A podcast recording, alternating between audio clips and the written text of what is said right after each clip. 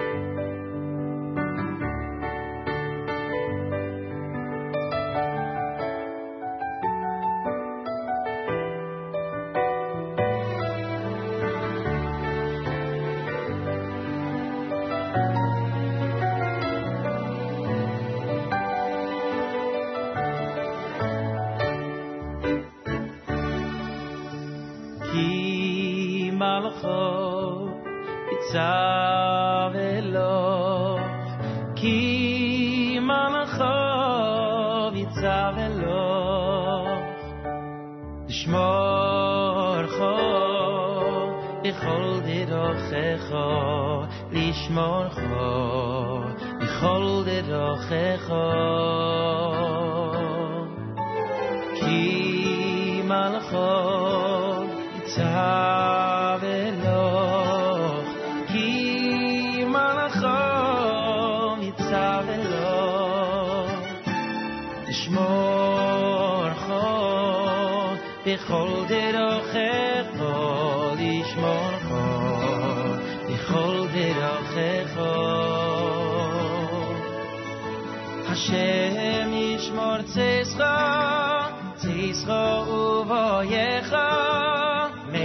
tov yad elom o hashem yishmor tzeis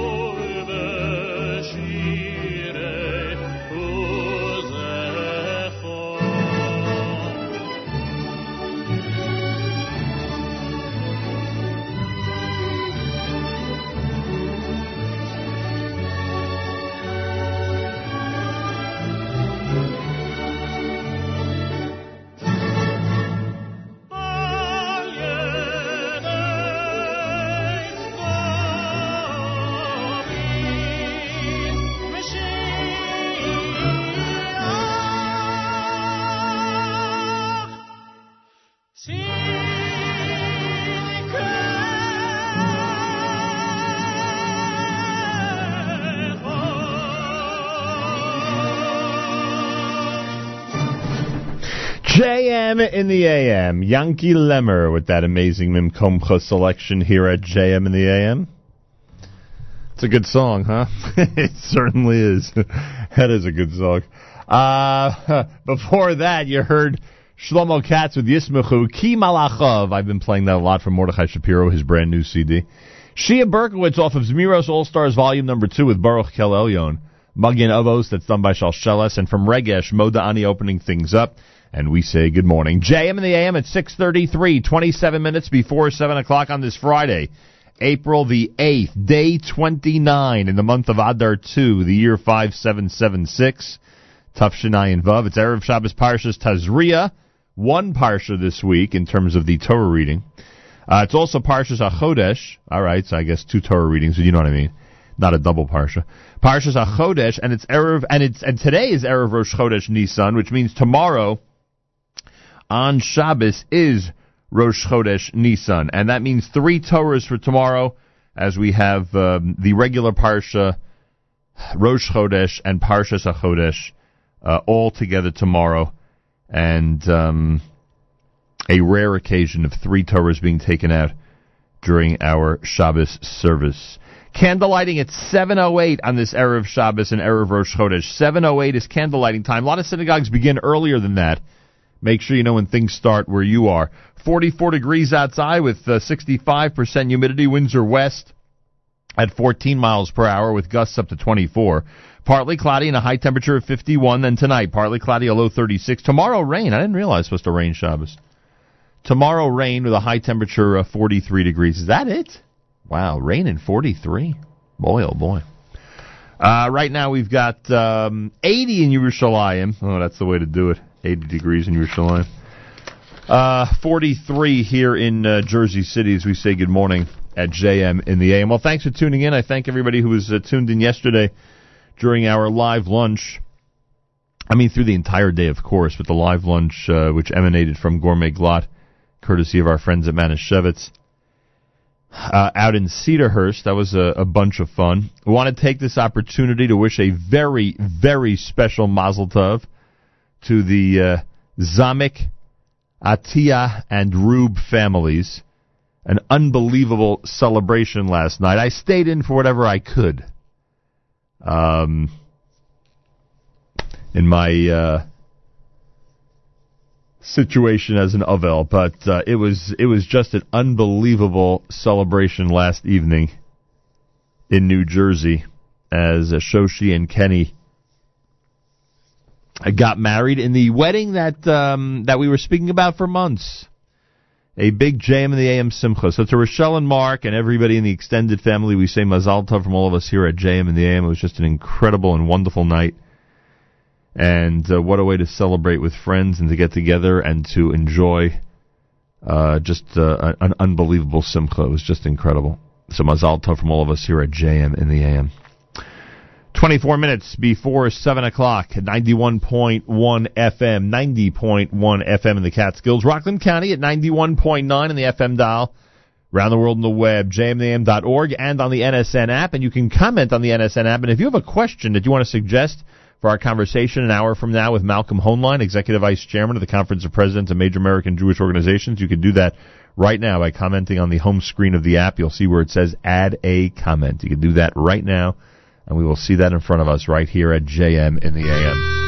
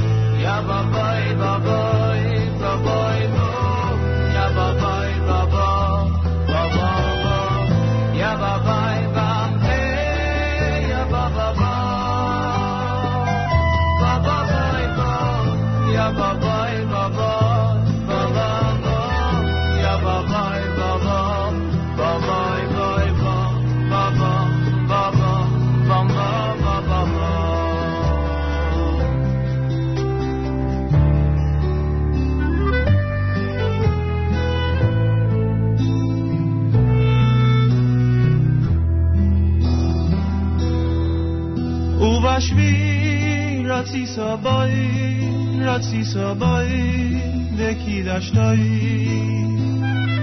خیلی دست یابی آیسان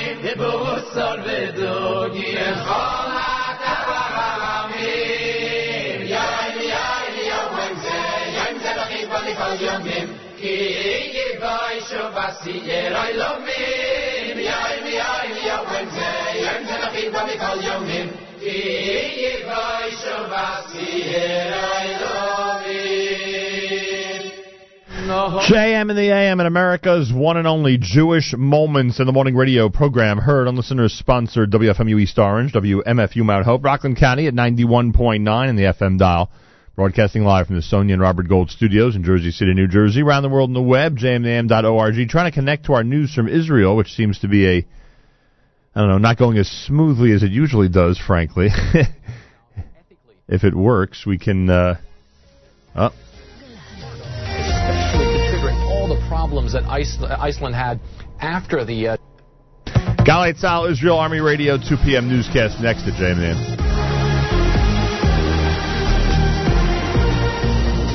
גלי צה"ל השעה 2, כאן שיבל כרמי מנסור עם מה שקורה עכשיו. בירושלים מאשרים כי חלה התקרבות משמעותית במשא ומתן לחידוש היחסים בין ישראל לטורקיה.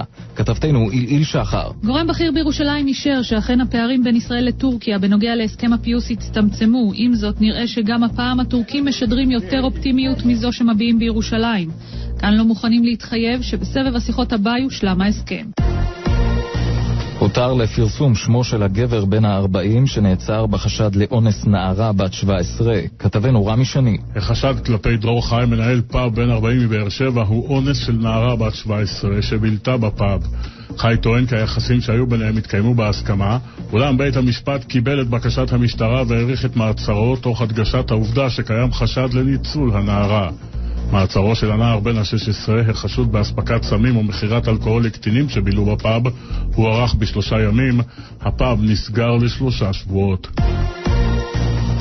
ארבעה חיילי צה"ל נפצעו באורח קל לאחר שהרכב בו נסעו התהפך סמוך לשילה שבבנימין. כתבנו ענבל תמיר מוסר כי שניים מהחיילים פונו לבתי החולים הדסה הר הצופים והדסה עין כרם. דיווחים סותרים בדבר גורלם של 175 פועלים סורים שנלקחו אתמול בשבי בידי ארגון דאעש בסוריה. על פי כלי תקשורת במערב, הפועלים הוצאו להורג. מנגד פרסמו סוכנויות הידיעות הסתייגות מהדיווח. כתבנו ג'קי חוגי מוסר כי המפעל שוכן באזור שבו מתנהלים קרבות בין צבא סוריה למורדי דאעש. אתמול נלקחו בשבי 300 עובדיו, כמחציתם הצליחו לברוח. בלגיה תשחרר ממעצר את אחד החשודים במעורבות במתקפת הטרור בפריז בסוף השנה שעברה. כתבתנו שירה נאות. עבדאללה סי, בן 35, בעל אזרחות בלגית, נעצר בחודש נובמבר וישוחרר היום בתנאים מגבילים. על פי החשד, הוא היה מקורב למוחמד אבריני, אחד המחבלים שהשתייכו לחוליה האחראית למתקפות הטרור בפריז ובבריסל בחצי השנה האחרונה. עורך דינו של החשוד יחיש כל קשר בינו לבין הפיגועים בפריז, בהם נרצחו כ-130 בני אדם.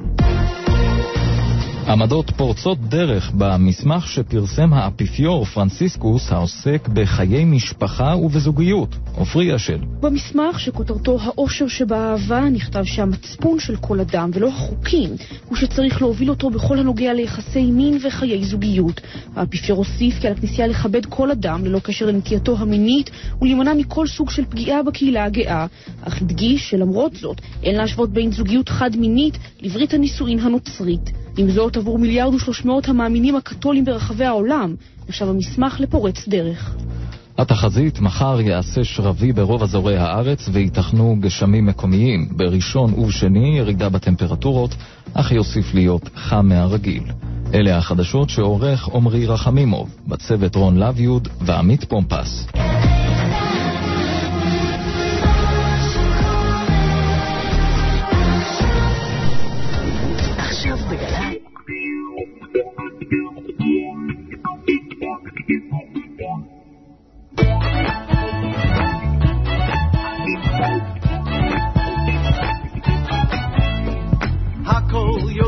והכל ישבחוך, והכל יאמרו אין קדוש כהשם.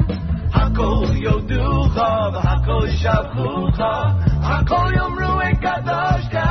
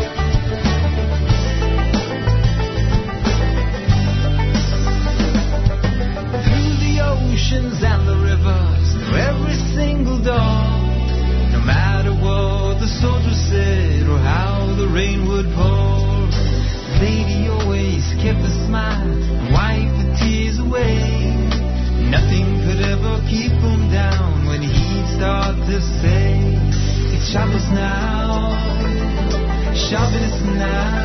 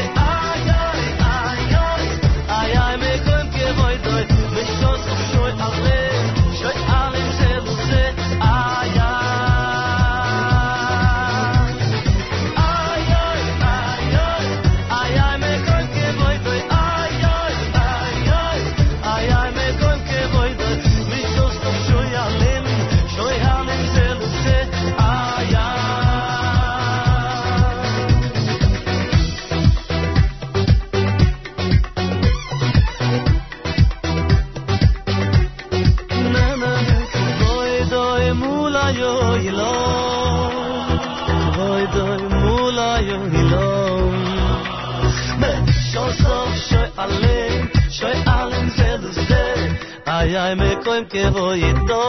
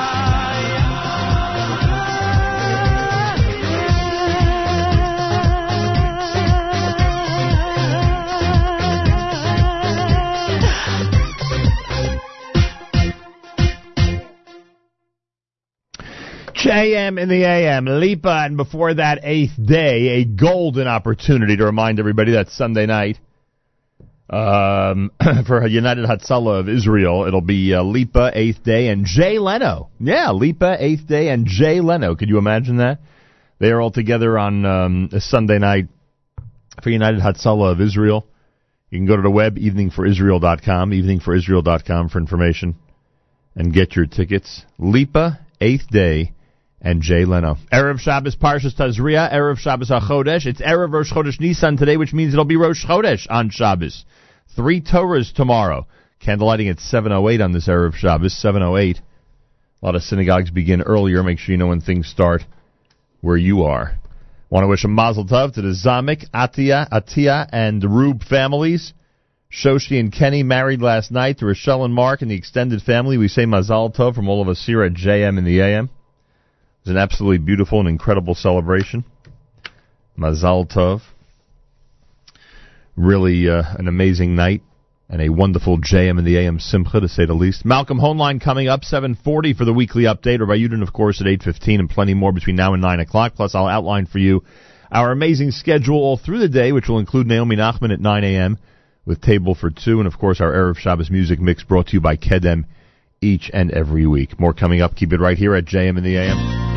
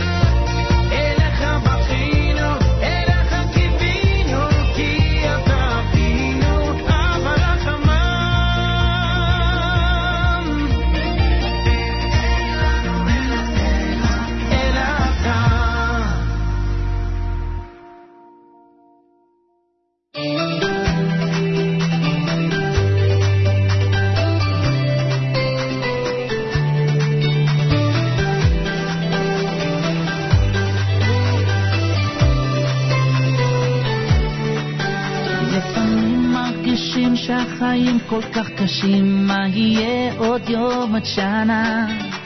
אבל אני מחייך, לא דואג להמשך, כי יש לי, יש לי אמונה. לפעמים מרגישים שהחיים כל כך קשים, מה יהיה עוד יום עוד שנה? אבל אני מחייך, לא דואג להמשך, כי יש לי, יש לי אמונה. אני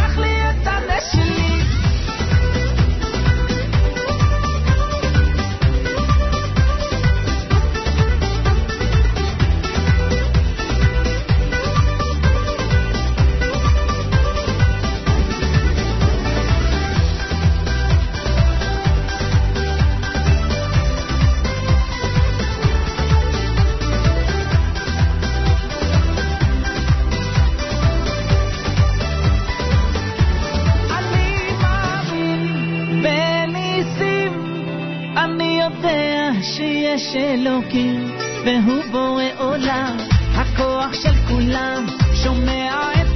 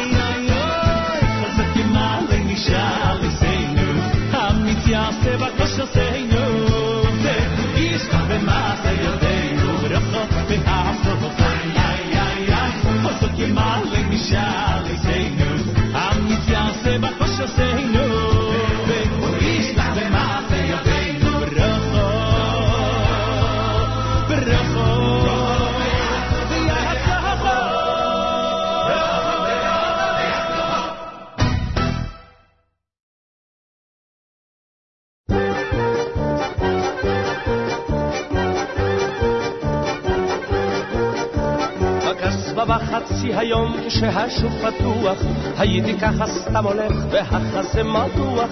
כולם אומרים איזה קנון עובר בסמטאות עושים שלום מכל חלון. כל הכבוד כולם היו יודעים אז טוב מאוד. למי למי יש יותר כבוד? כולם היו יודעים אז טוב מאוד. למי למי תמיד למי יש יותר כבוד וכשהקרב היה בוער והכיתה לא ששה, המפקד היה אומר, אתה ראשון יא קאזה! כולם ידעו שקזבלן ראשון תמיד לצעוק, ומאחור הם צעקו, כל הכבוד! כולם היו יודעים אז טוב מאוד, למי למי יש יותר כבוד. כולם היו יודעים אז טוב מאוד, למי למי תמיד למי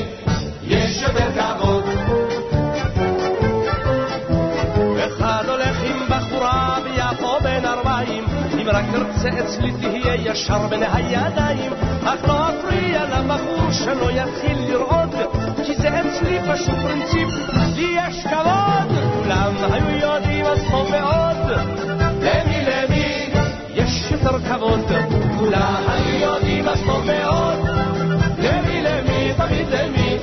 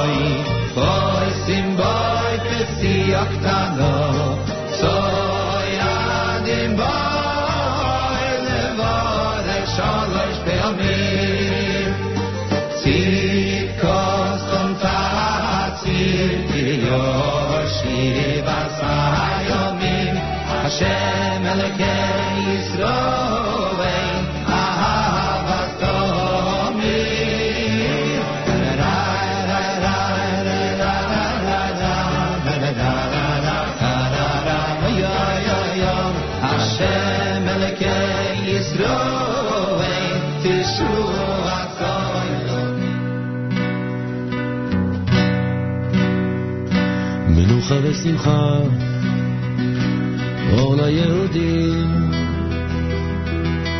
יום שבתון, יום מחמדים, שומרה וזוכר, הם המעידים, כי לשיש הכל ברואים ועומדים. שמי שמיים ארץ וימים, צבמם גבוהים ורמים, תמים ואדם וחיית רמים, כי בישם צורון עמים, הוא אשר דיבר לעם סגולתו, שם הולכות שומבו בארצתו, שבת קודש, יום חמדתו, כי בו שבת אל מכל מלאכתו, במצוות שבת אל יחליצך, קוקרא אליו יחיש, לארצך, נשמט כל חי וגם נריצך, אכול בשמחה כי כבר רצח, ומשנה לחם וקידוש לבן, ברוב מטעמים ורוח נדירה, יזכו לרב טובה מתענגים בה, בביאת גוי ולחיי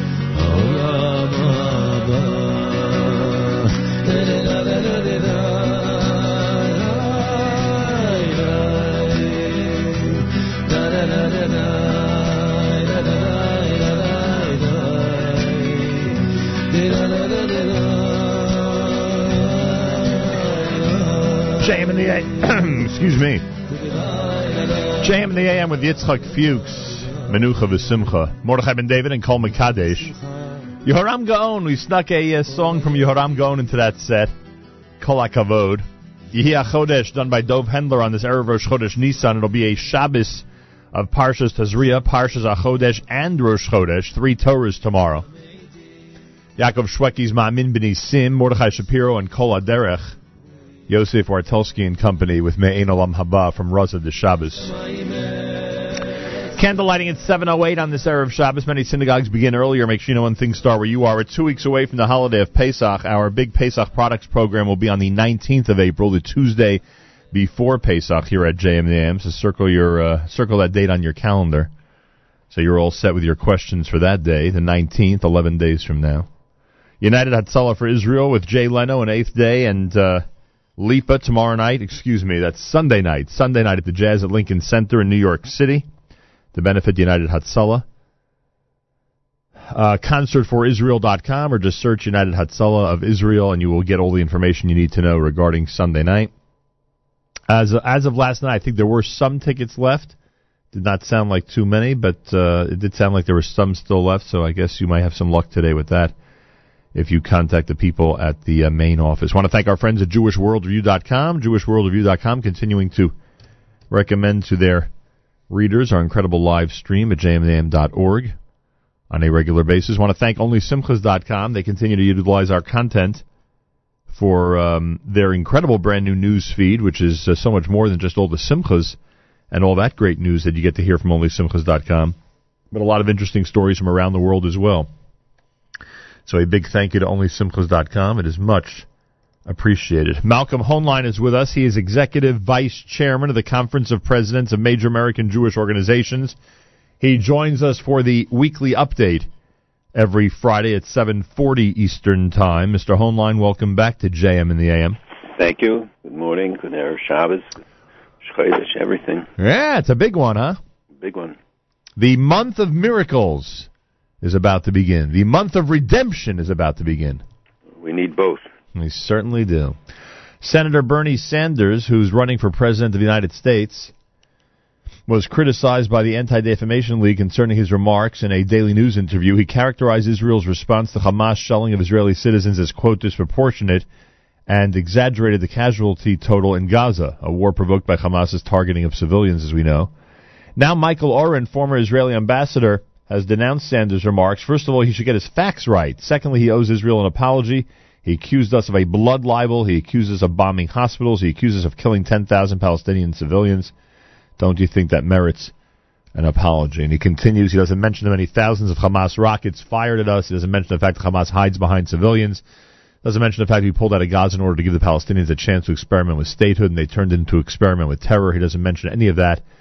That, to me, is libelous. What was your reaction to the statements by Bernie Sanders, and does it concern you that it seems he and maybe even other presidential candidates who are at the forefront at this time are not as educated about the Middle East as they should be?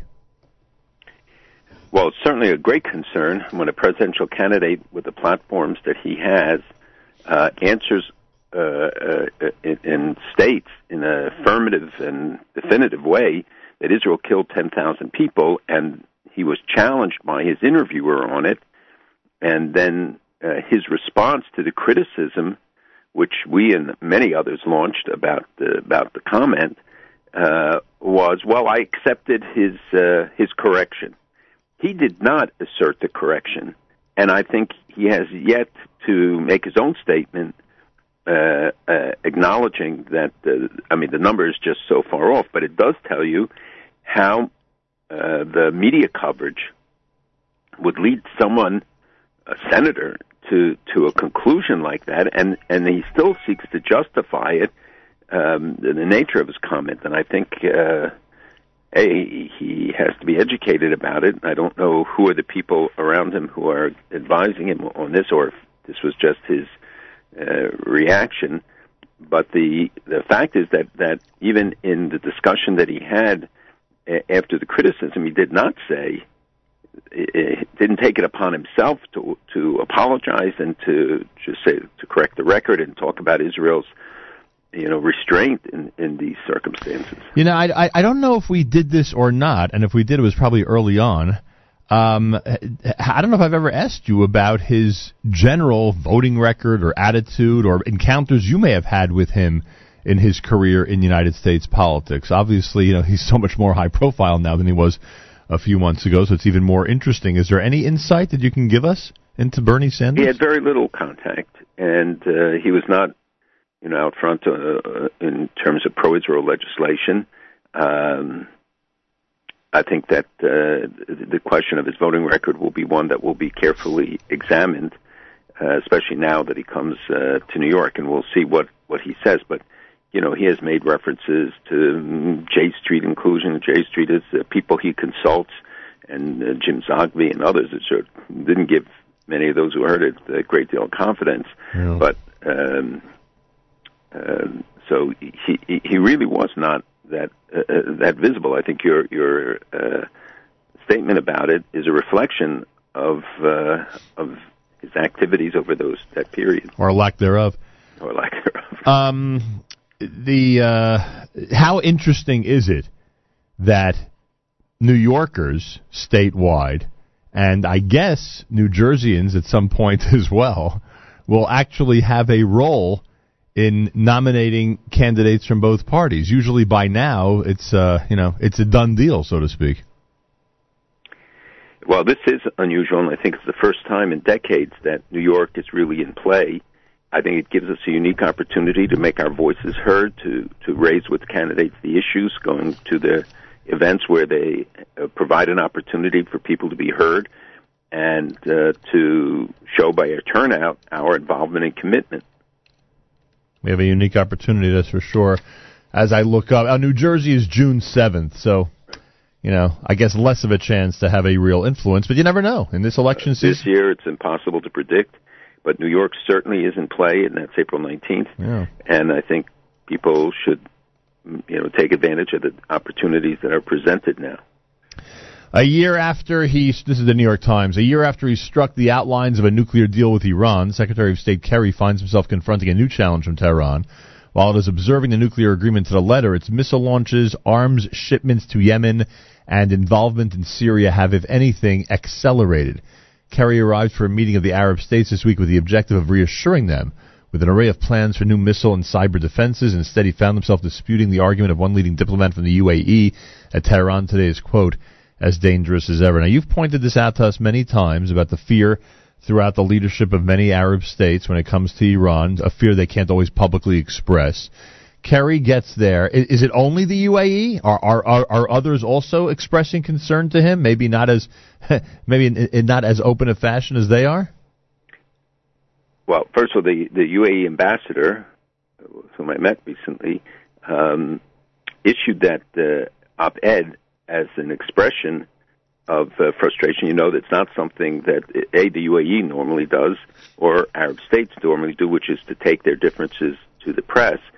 But I think it's a reflection of the frustration that is felt not just there, but in Saudi Arabia and Kuwait and in most of the Arab world, in Egypt, to, from Egypt to Morocco, from in all the countries that we meet with Muslim countries, not just Arab countries, and of course in other places as well.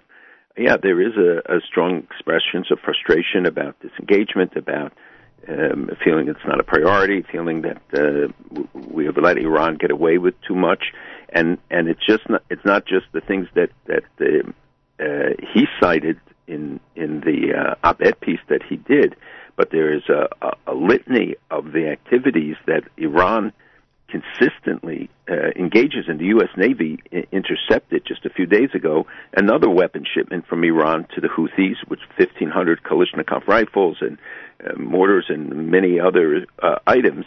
This is, I think, the third shipment that's been intercepted. So we don't know how many actually got through. In addition to that, uh, and that's a direct violation uh, the, of the Security Council resolutions on on Yemen that's supposed to bar and and Iran specifically. But but it goes beyond that. Iran's involvement in in so many issues, uh, the aggressiveness in the region, the expansion of its activities Hezbollah activities uh, in South America, the recruitment drives they have going on there, um, which we should talk about because it also involves uh, ISIS recruitment now in in South America. But Iran's activities cover uh, uh, such a wide range of um, activities, and and the feeling is that uh, we we continue to give in, or we don't uh, hold Iran to the to their word. And you saw that there was a parsing of the spirit and the letter, Right. uh, I think, by the president. Well, that's what I wanted to ask you because even in this article, when it discusses missile launches and arms shipments, is it is it still accurate to say that they're observing the nuclear agreement to the letter? Is it still are, those things are not included in any way? See, that's a very interesting point because, and a question I raise all the time, and they and I ask them, are you saying there's a firewall between the nuclear program and all the other activities Right. in? And the Ah. answer is essentially yes. That they judge compliance with the JCPOA, the deal that was reached on the Iran nuclear program, separate and apart from uh, the other areas where there are separate sanctions, by the way, and we do have, and the United States is applying sanctions and even coming up sometimes with new sanctions on the missile program or on other suppliers, um, you know, that, that uh, provide weapons or, or technology uh, to the missile program. But the missile program is moving ahead. They launch missiles that they did not pay a price there. The United Nations, you know, other than a discussion, did not really um, come up with any program or any any kind of um, punishment that one one would say fits the the crime and, and the violations. And now the talk of giving European countries, for instance, access indirectly to American to dollarization, as we called it, and we discussed it a little bit last week, and that issue came to the fore again this week. Uh, it, it, the administration tried to define it down, and it's not as was originally suggested, but it's still a, a, a reward to them to facilitate trade. And the, and the United States says, well, this is part of our commitment, living up to our commitments in the deal that we demand. They do, we have to. But the others look at this and say, well, this is a backdoor way for them to get access to the dollar that, that a lot of European companies wouldn't conclude the deals or even if they signed deals didn't actually implement them because of fear that they would be subject to sanctions and and uh, and punishment. I think European banks have paid about fifteen billion dollars to U.S. In, in fines for various violations over the years. So the you know it's not a hypothetical concern. Right. So, uh, but but you, but you said even the other even the other aspects of this, not necessarily the nuclear program, are subject to sanctions, right? Sure, and the, the there's an international uh, task force on financial uh, issues that includes China and Russia, and they voted unanimously for uh, to put it uh, indicating the risk uh, for terror financing, et cetera, from uh, Iran and North Korea, with heavy penalties for poor en- enforcement, et cetera. So, um, and and Iran is not lessening its aggressive behavior. We see the Iran commandos now being sent to uh, to advise the Syrian government, and they announce all these things. It's not as if they they are doing it behind the, the scene. That they, they do it almost in a challenging way. Uh, that uh, you know the other countries in the region look at this and say, you know, we've given them a blank check. We haven't, but their behavior would certainly indicate that. Yeah. And now you have the sale of the Sukhoi 30s to by Russia, and Russia's saying they're not going to back off of it. The United States said we're going to go to the Security Council because it is a violation. And selling uh, these are these are prohibited weapons. Uh, the United States say the Russians say they're not prohibited. So we could be in line for another conflict over this. So how does the Secretary of State calm these countries down, especially if our you know leader in the White House, you know, essentially has his back. You know, he keeps making statements, as you said earlier, that uh, you know parsing words and you know essentially you know glossing over the fact that they may be violating something. Well, I think that the the first thing is is taking more seriously the perception of the countries in the region that while what we are doing and the intention of for what we're doing is is meant to to achieve a result that uh, would be beneficial, the the fact is that the perception of this, and in the Middle East, that becomes more important than reality. Right, and yeah. those who haven't should read uh, out, uh, IB, the ambassador from UAE's uh, op-ed piece, and you can get a, a, a real message. You know, the regional aggression, the provocations, the all this behavior. Now they're on the front line of the receiving end of this, and then they see Iran getting 100, 150 billion dollars, et cetera, and um, their role in Yemen, the the, the um, getting the new new planes, and they say, you know, there's something wrong with this picture. So Congress has begun to act. There are a lot of bills that are floating around, a lot of things that are being proposed, additional sanctions, renewing the sanctions, the Iran Sanctions Act. Um, that is an expression of um, the concern and, and and the response to the behavior. Administration says, look, we did not change anything. We're implementing what we agreed to in the original deal. Right. It's America's one and only Jewish Moments in the Morning radio program, heard on listeners sponsored WFMU East Orange, WMFU Mount Hope, Rockland County at 91.9 in the FM dial, broadcasting live from the Sonia and Robert Gold studios in Jersey City, New Jersey. Around the world on the web, jmam.org, and of course on the NSN app. Malcolm Hoenlein is with us. He's Executive Vice Chairman of the Conference of Presidents of Major American Jewish Organizations. People are fascinated, rightfully so, with the Panama Papers scandal. I think money laundering and, and and that kind of activity always fascinates people. Uh, what's the ripple effect? And and there was mention of somebody from uh, a past administration in Israel who may have been involved. What's the ripple effect in the Middle East of this uh, of this scandal? We- We've only begun to see the tip of the iceberg of uh, of the scandal. If everything comes out, in fact, there could be uh, many many Israeli companies who were involved with this, and that's not necessarily illegal activity. The um, money laundering charges is only if they didn't pay taxes, if they hid the money, or they use this as a way to escape. Many people, you know, set up these kind of uh, accounts uh, not from money laundering or or other illegal purposes, but to be able to do business abroad, to do business in foreign currencies. Uh, so if uh, people had accounts there and sold businesses, made, trades, whatever, and reported it to the tax authorities in their countries, then it's it's not a violation. This company itself has a very checkered history, and I think much more will come out. But they were involved in a, in a case defending uh, against uh, somebody trying to claim uh, Nazi looted art. Right. Um, there are others who say the origins in the company go back to that period.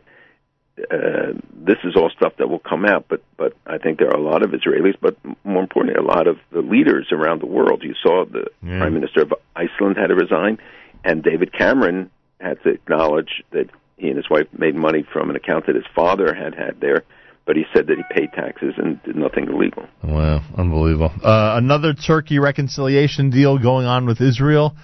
Uh, hard to keep track exactly where they are week to week or month to month. Uh, what is the latest on that?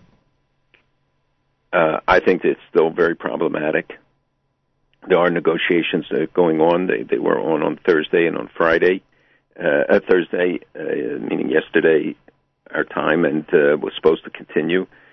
There's still differences. For instance, the presence of Hamas representatives. Uh, Erdogan refuses to call them a terrorist organization. He said to us that they are a political party, You know, a resistance movement. I mean, both par- both parties, according to the media, said after the next meeting the deal is going to be finalized. You're saying that that's likely not going to happen.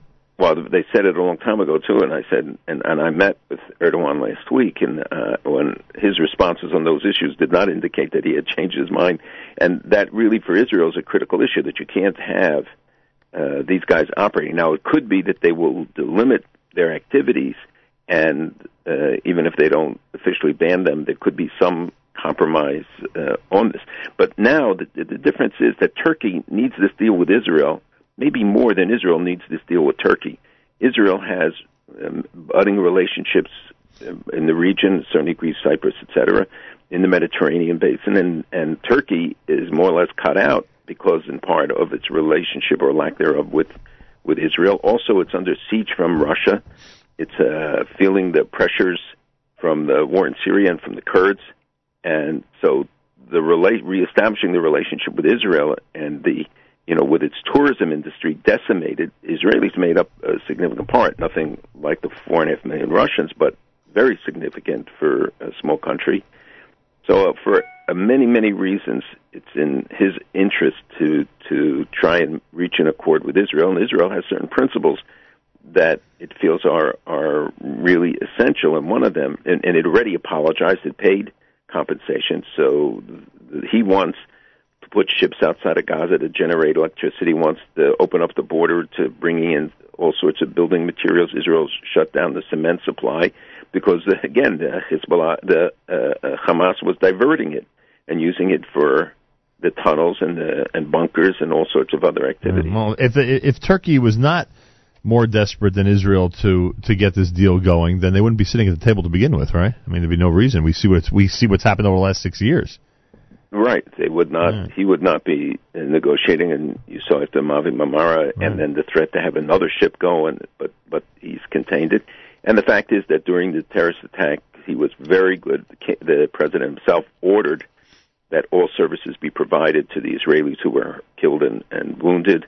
Um, and maybe you know the terrorism brings people together, but you know we also have a big Jewish community there to worry about. Yeah, no question about that. Um, uh, the uh, the head of the PA, Mahmoud Abbas, is ready to to move forward to pressure the United, the United Nations for a resolution condemning the settlements, and this could happen in the next few weeks, right? I know the Prime Minister has come out with a statement that this would harm whatever peace process that still exists. Uh, how likely is it that Abbas will pursue it?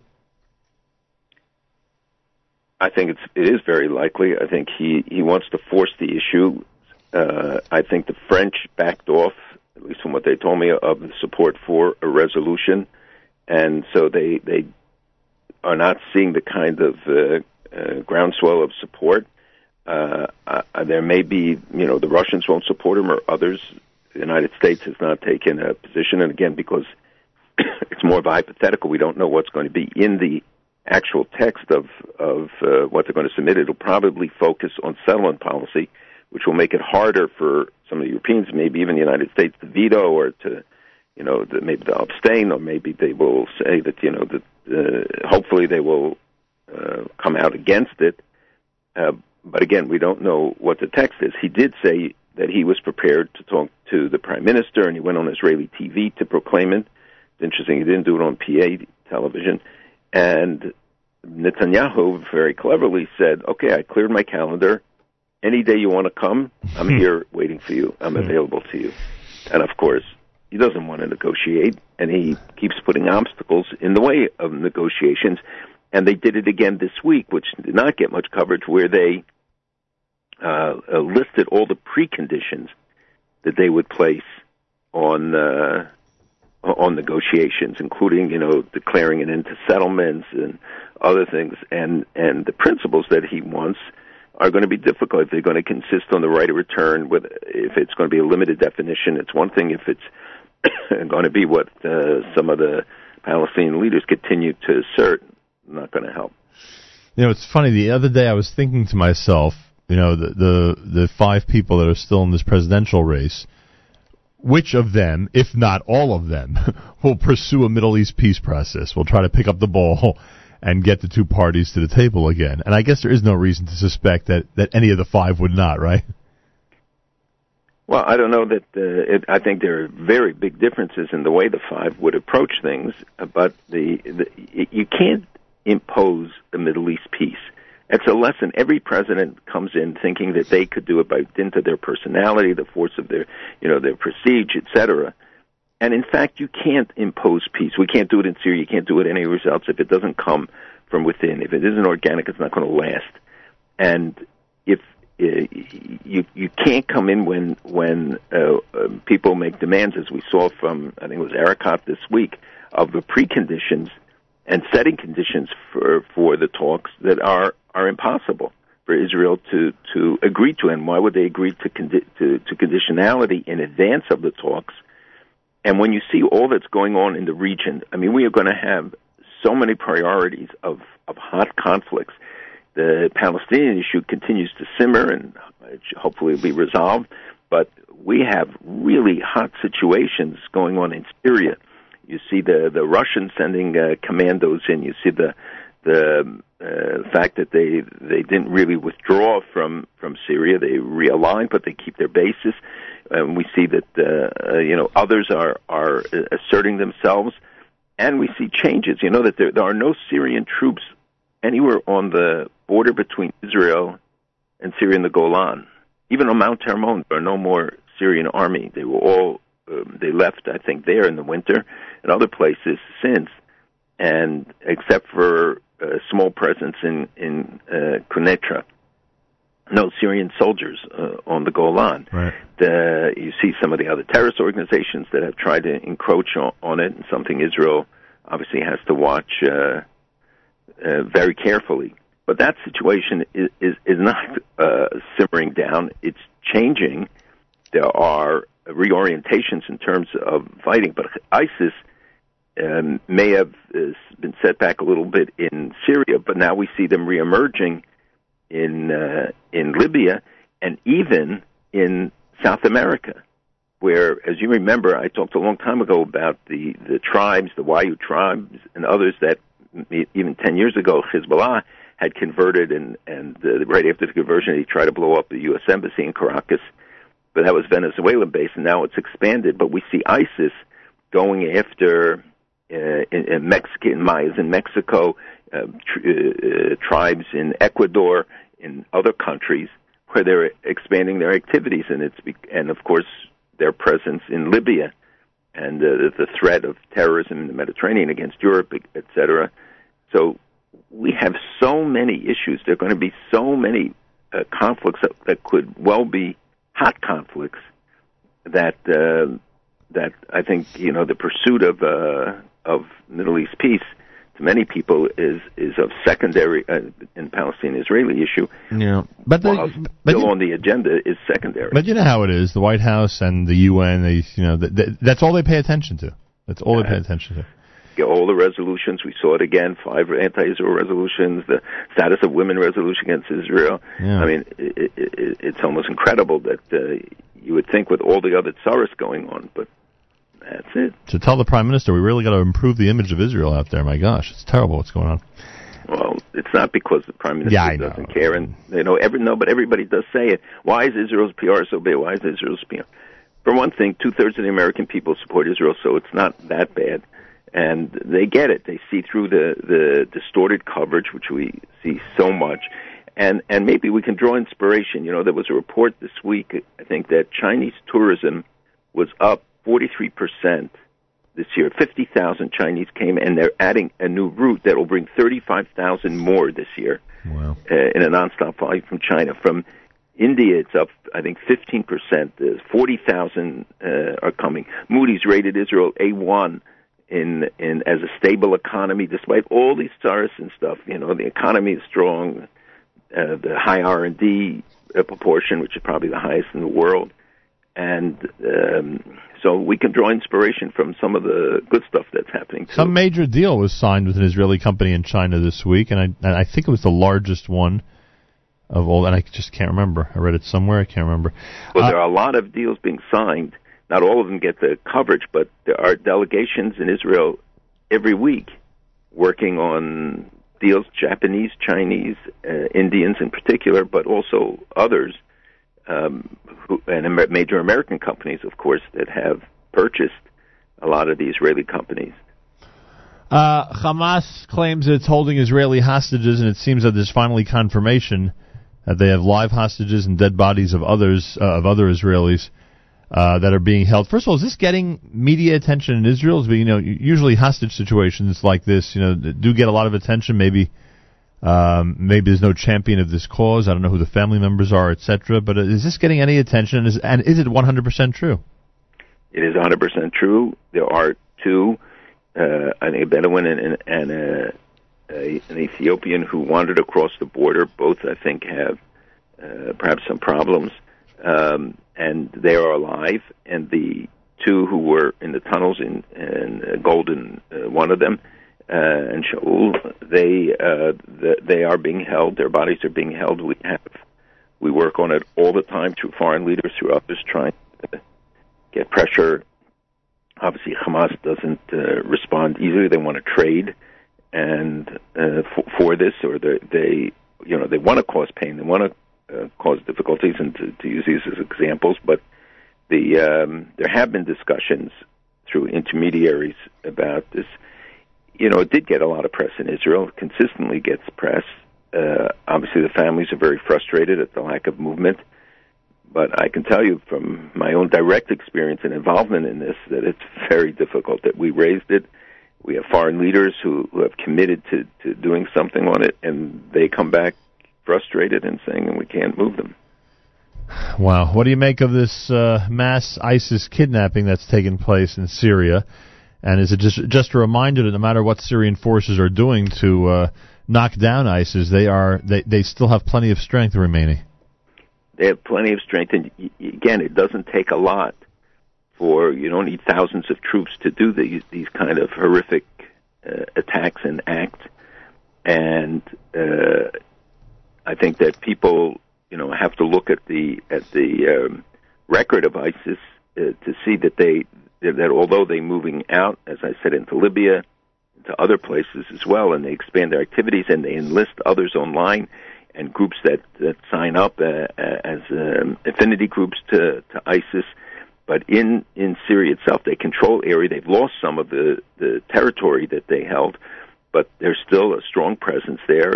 They all want to hold out until you know if there's an eventual settlement that they can get enshrined in whatever way Syria is cut up or divided. They're still being bombarded, remember, by a coalition of Europeans and Russians and Americans and uh, rebel groups. Uh, Turkey uh, have been targeting them. So, you know, they, their resistance and the ability to, to stay alive. But again, terrorists don't need big numbers. Remember, they came in on those uh, um, little trucks. Yeah. That's all they had. They didn't have a plane. They didn't have a tank. Are we going to see, uh, as a follow up to this mass kidnapping, uh, so, some some mass disturbing videos? Is that Well, of course, they they they they want it. They advertise what they've uh, what they do, the horrific actions, and unfortunately, becomes uh, a recruiting tool for them, uh, as has been proven till now. And you see that the number of foreign fighters, uh, the, the increased discussion, something we talked about two years ago, maybe more, about them coming back to Europe and their ability to maneuver. And now they talk about the fact that it would take, you know, 100,000 policemen in Europe to be able to monitor all of these guys. And uh, the the police forces expressing their their frustrations. Uh, I think that there are five in America, 500 or 600 people assigned to monitor returning foreign fighters. The number has to be much greater eventually, or now.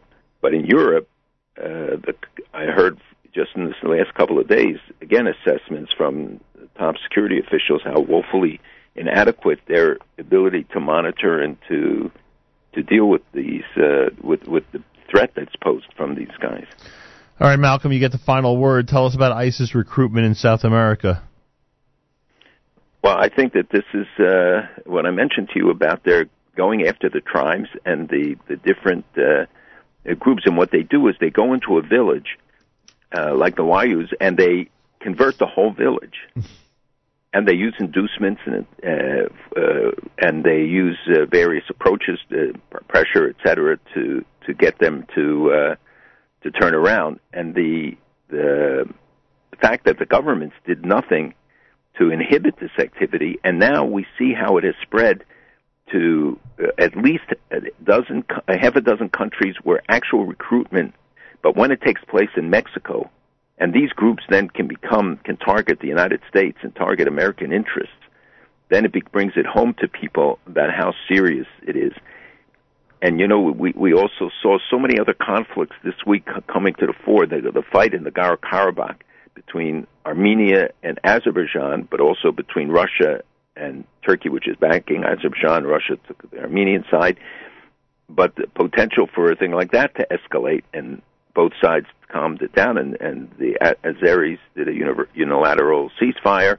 But that's uh, another one of those situations. But you see also in those areas where the extremist groups are recruiting and where they're exacerbating the existing tensions, uh, and you know the the focus on very narrow areas obscures the global nature of this threat. Who are we rooting for in that one? Is it Azerbaijan or the other guys? Who are we rooting for in that one? Are rooting for peace and that they can't keep track but anymore. There's a long history to this this conflict, and it's really interesting because if you understand this, you know the history that goes back um, to to the uh, Russian Revolution, and this was this was made an autonomous region after the Bolshevik re- Revolution and after the um, uh, R- Russian the, the uh, Revolution, the fall in, of the Soviet Empire. It was made an independent re- a republic, but it, it is an enclave inside Azerbaijan controlled by the Armenians. So one day we'll have the time to go through a history of it. it it's really quite a fascinating circumstance, but it flares up every once in a while, and of course, you know, it's tied to also to the Armenian genocide and you know the cha- the charges which involve Turkey involve Azerbaijan later involves um, uh, obviously the Armenians and and the Russians who have been tied are actually tied to both sides and they are trying now to intercede and to negotiate a, a ceasefire. Unbelievable. Um, the the month of redemption begins tonight, and as you said earlier, we could certainly use it. Amen. That's for sure. Have a wonderful Shabbos. We'll speak Good again Shabbos. next week. Next week will be Malcolm's final appearance before Pesach. We will not be a uh, there will not be a weekly update on erev Pesach itself, and there will not be one obviously on Shvi Shel Pesach. We're not on the air Shvi Shel Pesach.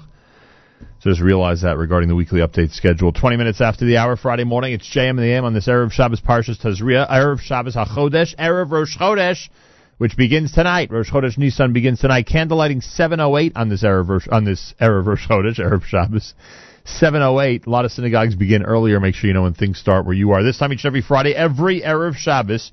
With great pleasure, we present Rabbi Benjamin Yudin, spiritual leader of Congregation Shomrei Torah in Fair Lawn, New Jersey, to address the entire listening audience concerning the Torah portion of the week. Good morning, Rabbi Yudin. Good morning, Nachum.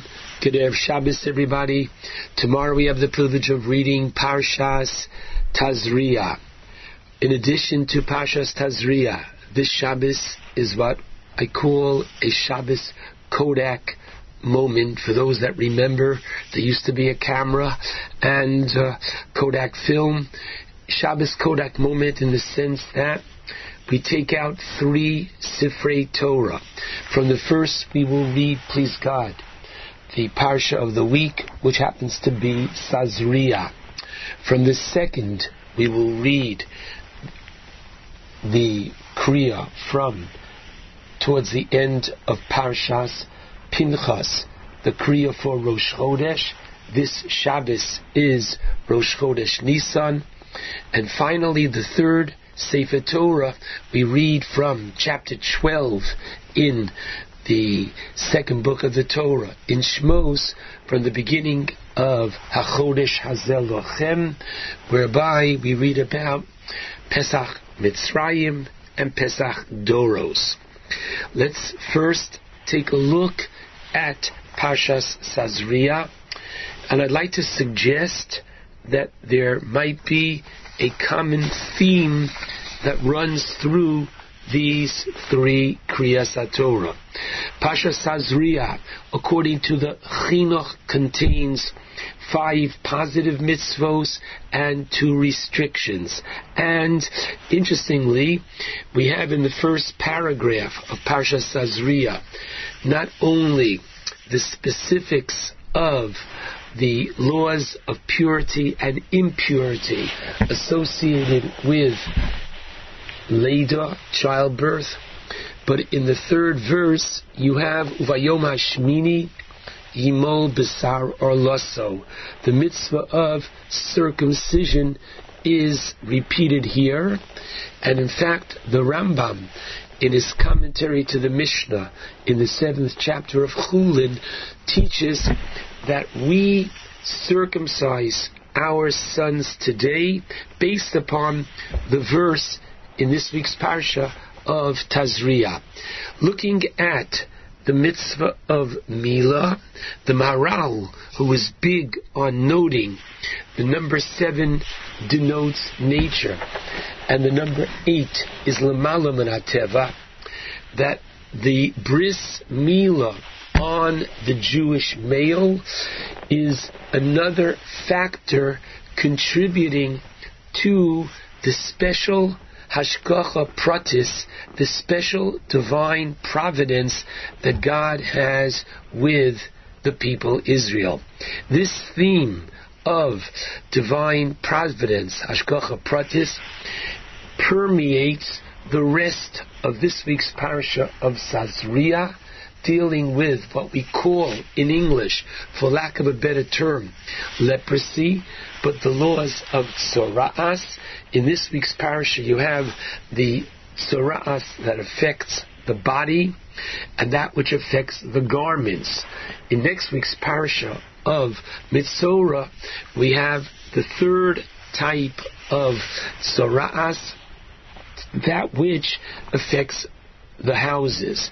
Now, the Ramban in his commentary says very strongly, and we should note this, that one should realize that this, what we speak of, Sora'as, is not a natural disease, but rather, what is it?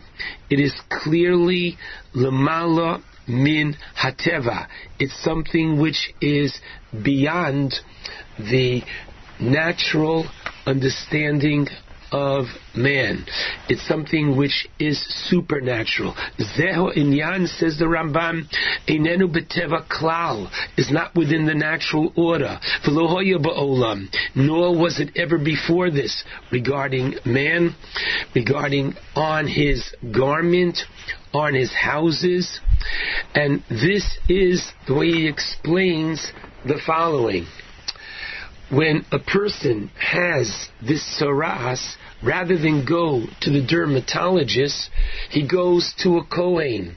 And rather than the Kohen, Kohen is going to select any kind of medications, the Kohen is going to turn to the Gemara in Erechim, 16a.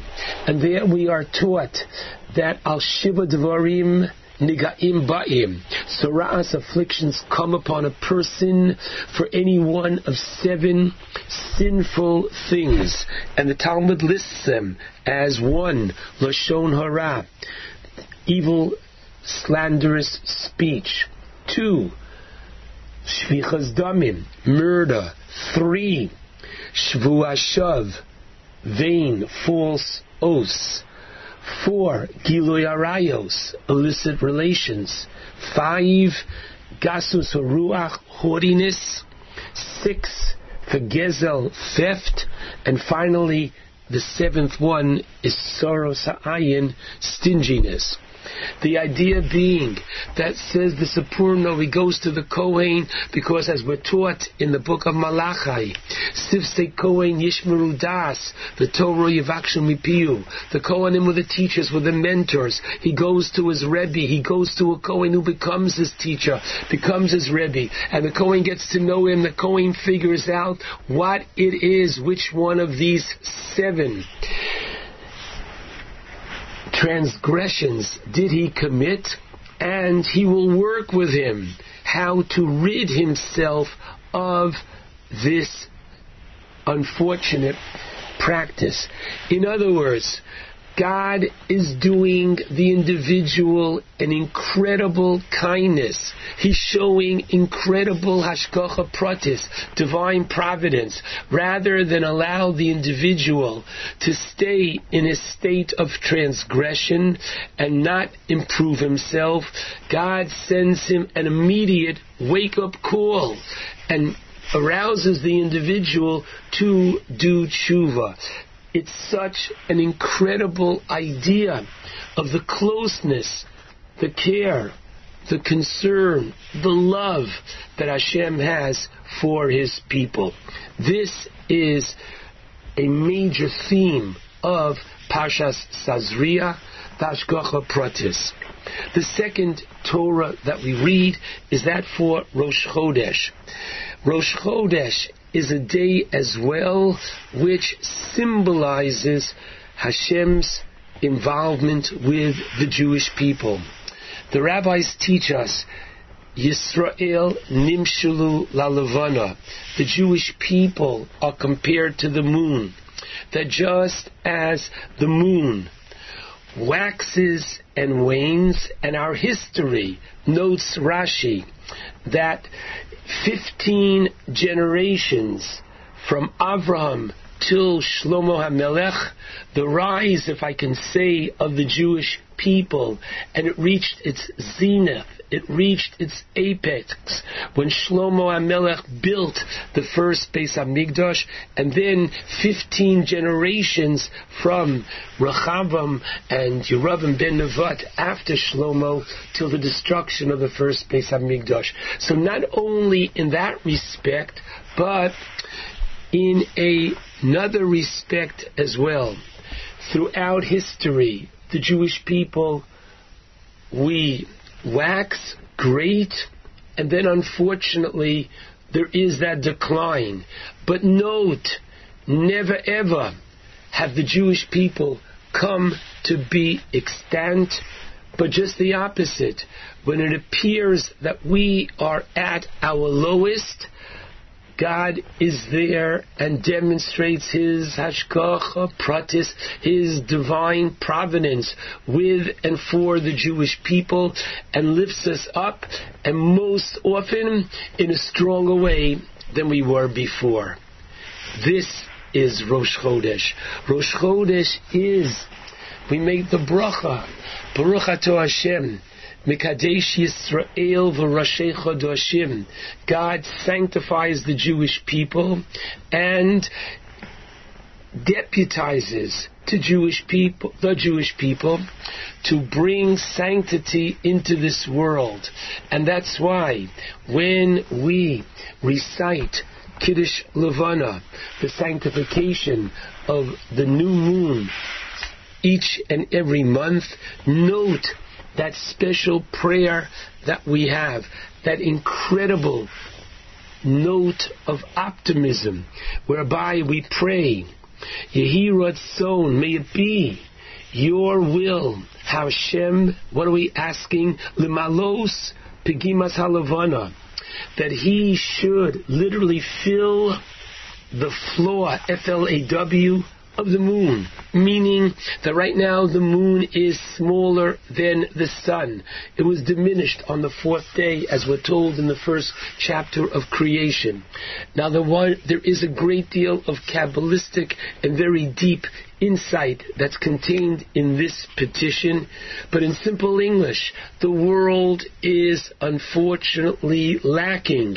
It's lacking in its spirituality, and we're being taught that man has this capacity, and commensurate with Israel, and as it replenishes, if I can use that term, and comes to a greater sense of fullness and fulfillment by itself, we have the capacity to bring sanctity into this world.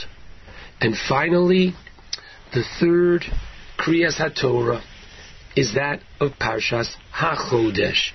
Parshas HaChodesh, coming from chapter 12 in Shmos, deals with some of the laws that were once in Jewish history for Pesach Mitzrayim when we left Egypt that one year, placing the blood on the doorpost, which happened but once in Jewish history, and laws which are for Pesach Doros, the mitzvah of eating matzah, the mitzvah of Korban Pesach, which is to be eaten roasted, which we had and please God will have in the very near future when we are privileged to have the third Beis Hamikdash.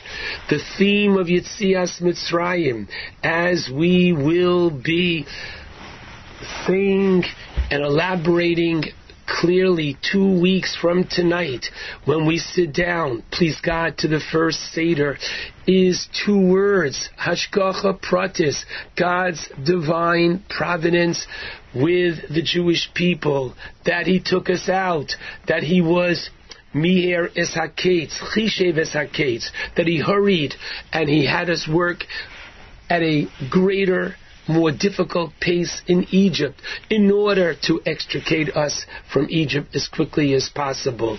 The ten plagues that we recite and the drowning of the Egyptians in the Red Sea, all this shows his intervention, his specific involvement with the Jewish people, as we are told in Parshas Eschanan, that HaKadosh Baruch Hu extricated Goy Mikerev Goy, literally one nation from within the other one, the Jewish people from the belly and the womb, literally, of Mitzrayim, and just as a farmer who is assisting the mother animal to give birth to its young. The farmer must know exactly not to tug too strong lest he harm either or mother or baby. It's such a delicate surgery to remove in a careful way. The embryo, the baby from its mother. Similarly, this was the challenge that God did in removing the Jewish people from Egypt. The common thread to all three Torah is Hashgacha Pratis, is divine providence. And I believe the message for each and every one of us has to be that exciting message of renewal. Rosh Chodesh spills it out. Pasha Tazria spills God's love for the Jewish people. And Yitzias Mitzrayim, the exodus from Egypt, shows, and the Rambam writes, the reason why we have the third paragraph of the Shema, Sisis, which includes Yitzias Mitzrayim. And why do we say this every single day, this third paragraph, both night and morning is to show that God is involved in our lives today as He was then. This has to give us, each and every one of us, idud, uplifting, excitement. We are not alone. Someone, our Father in heaven, does care about us. He does answer our prayers. And therefore, when we wish one another a good Chodesh tomorrow, do so with a great sense of excitement, enthusiasm, realizing that each and every one of us is truly bonim atem Hashem Elokechem, truly children unto Hashem, and as a father, as a mother, naturally has great love for each child, so is each and every one of Klal Yisrael beloved to Hakadosh Baruch Hu Avinu Shabbat and this is worth the excitement, and this is the excitement of all three Torah. Shabbat Shalom to all. Do that, do that, do that, do that, do that, do that, do that, do that.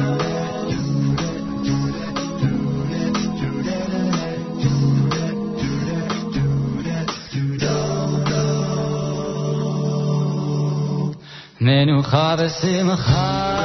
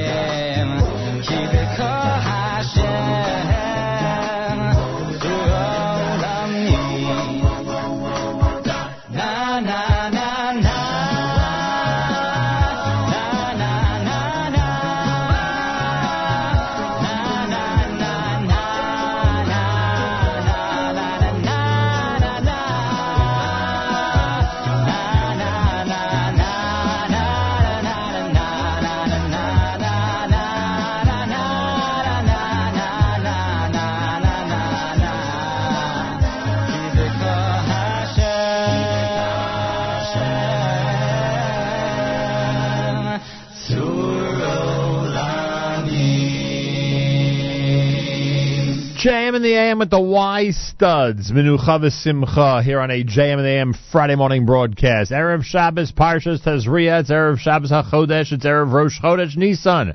Rosh Chodesh Nisan one day, tonight and tomorrow. It is a one day Rosh Chodesh Shabbos is Rosh Chodesh. Candlelighting at 708, 44 degrees, partly cloudy, a high 51. Rain for tomorrow on Shabbos in this area. I was not aware of that, that we'd have rain, but apparently so. Mazel Tov going out to the extended Zamek, Atia, and Rube families. Shoshi and Kenny married last night in a beautiful celebration in New Jersey. An honor to be part of it. It was really an incredible celebration. We say Mazel Tov from all of us here at JM in the AM. Really wonderful. Table for two with Naomi Nachman is coming up at 9 o'clock. The video will be up at the uh, homepage of NachumSegal.com. You can watch it there. You can uh, listen to it, of course, on all our platforms, jmam.org, on the stream, on the app, etc., etc.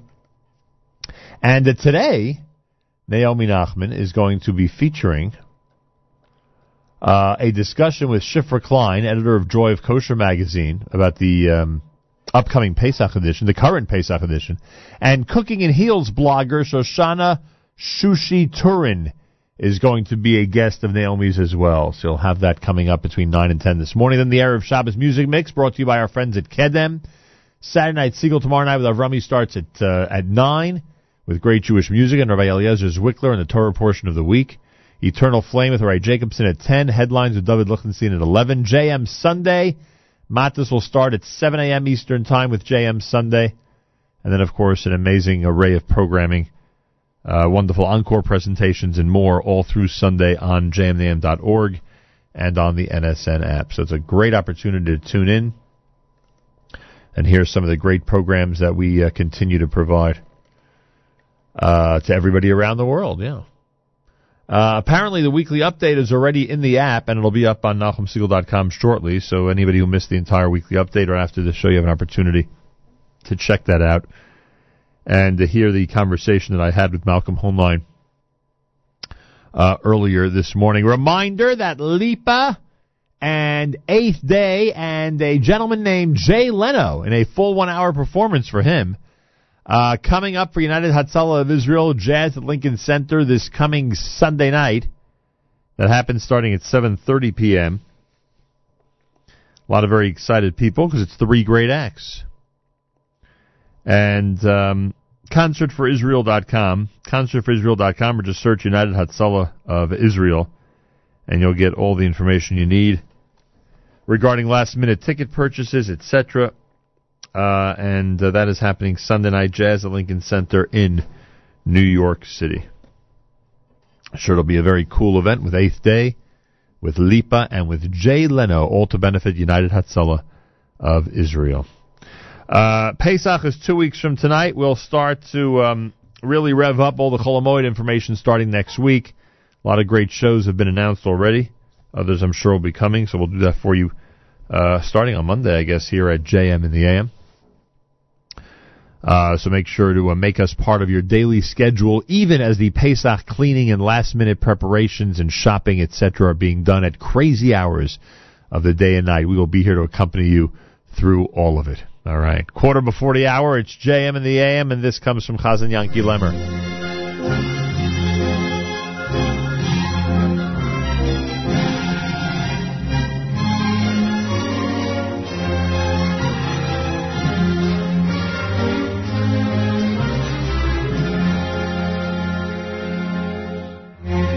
Aydın şuleş sudis Inamukim kudish.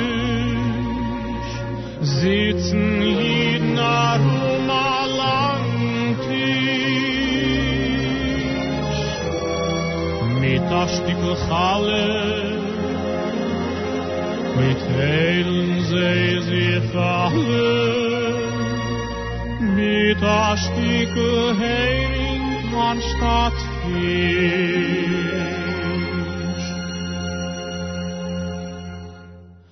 Schabes is a Tug fene ruhen far gediegen, Schabes an a liye kemen mo ech kriegen, e es du me trink, du me singt da nigen. Ich wo et. Wir danken dir und loben dir, heilige Beure, wo's du hast gegeben, die heilige Teure. Wenn uns eine Lohn teure Asemes, teure Asemes. Wir danken dir und loben dir, heilige Beure, wo's du hast gegeben, die heilige Teure. Wenn uns eine Lohn teure Asemes, teure Asemes.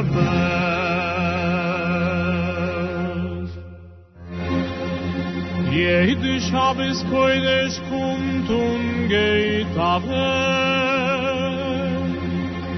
und von jüdische zu reisen nimmt als nicht keine. Arriber scheut wie tausend Jahren um ihr weit in Haus. Frag ich bei dir Gott in you, oi wuss wird sein der Sohn. In die Schule, ich bin ganz dunkel, mir kenn kemat komm sein, steht mein Vater Jankel dort beim Moment ganz allein, vermiştin müjdemsidin Biz ah vakti bidiriz Şiir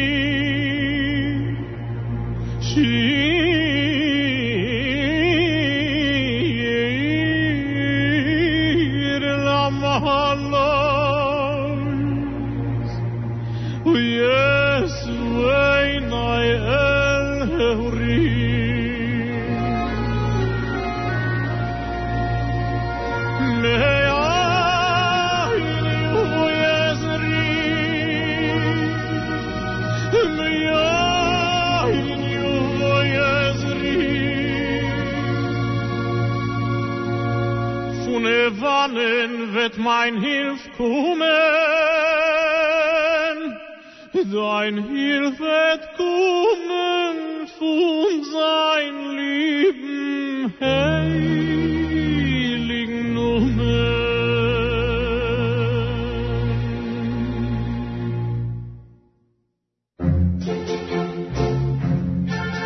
Der Schabes Koitisch geht da weg, die Woche soll kommen zu gesund und leben und alle zu sollen nehmen am Weg, wir sollen kennen Gott leben. Bald gehen wir rauf in unser Land, das Land von allen Gitten. Und wenn wir alle werden bei Namen, den Schabes heilig hitten, der Schabes Kodesh geht da weg, die Woche soll kommen zu gesund und leben und alle zu sollen nehmen an wir sollen kennen Gott leben.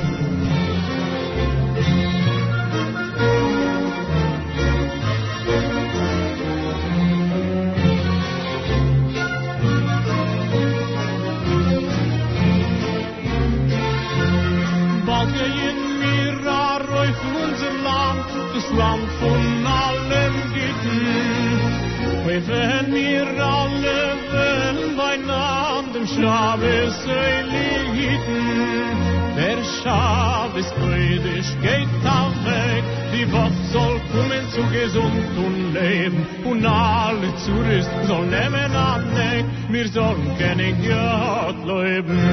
Amen. Amen.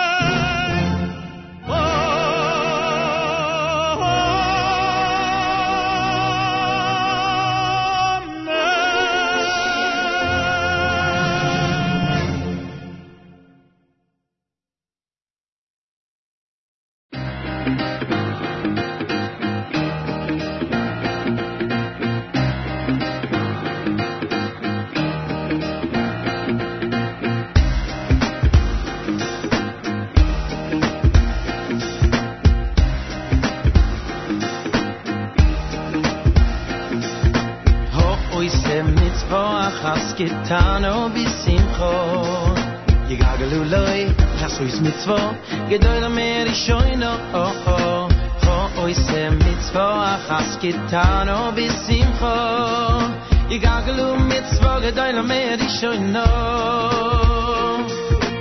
o o i sem mitzvo achas gitan o bisim kho i gaglu loy sois mitzvo gedoy la mer ishoyn o o o o i sem mitzvo achas gitan o bisim kho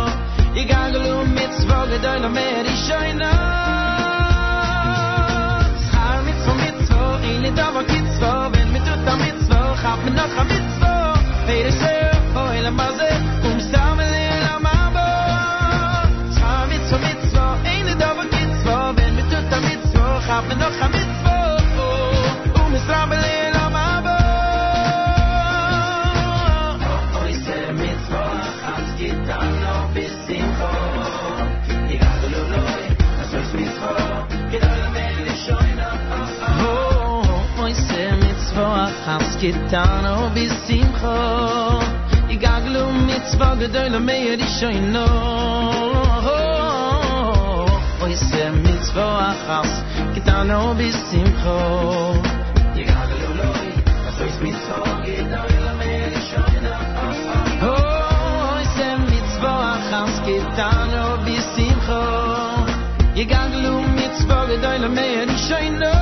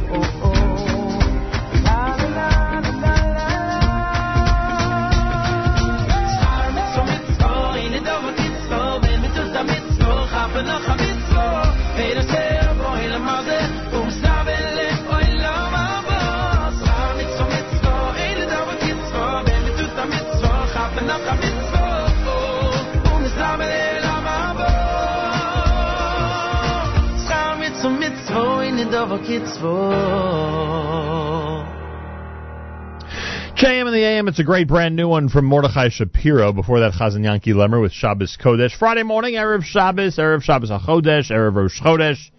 Three Torahs tomorrow. Big Shabbos coming up as Rosh Chodesh Nisan begins tonight. Candlelighting at 7.08. Many synagogues begin earlier. Make sure you know when things start where you are. Make sure to be tuned in right after JM in the AM as uh, Naomi Nachman hosts Table for Two, jmintheam.org on the NSN app. You can comment on the app as the show is going on, which is pretty cool. And you can watch the whole thing at NachumSegal.com. The video of Naomi's show is up on the homepage right now at NachumSegal.com, which is also pretty cool, I must say. Uh, tomorrow night, Saturday night, Segal and plenty more. Sunday, JM Sunday and plenty more with Matis. That starts at 7 a.m. Eastern Time. And Monday morning, we are back right here at JM in the AM. Time to take it Shabbos. It's Journeys at JM in the AM.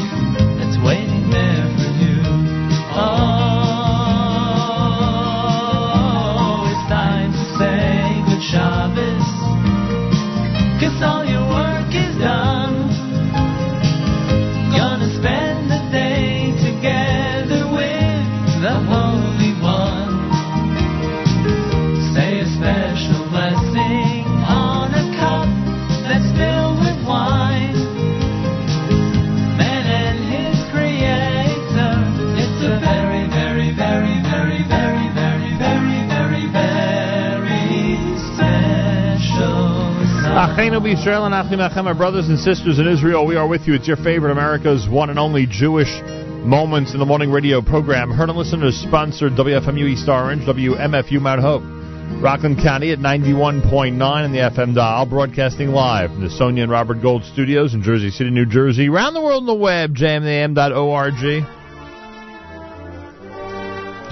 Wraps up another great week for us here at JM in the AM. Thank you all for tuning in. Monday morning we're back starting at 6 a.m. Naomi Nachman is next at jmam.org and on the NSN app with Table for Two, followed by our amazing friends at Kedem and their Erev Shabbos music mix all the way until candlelighting time past 7 a.m. Eastern Time, 7 p.m.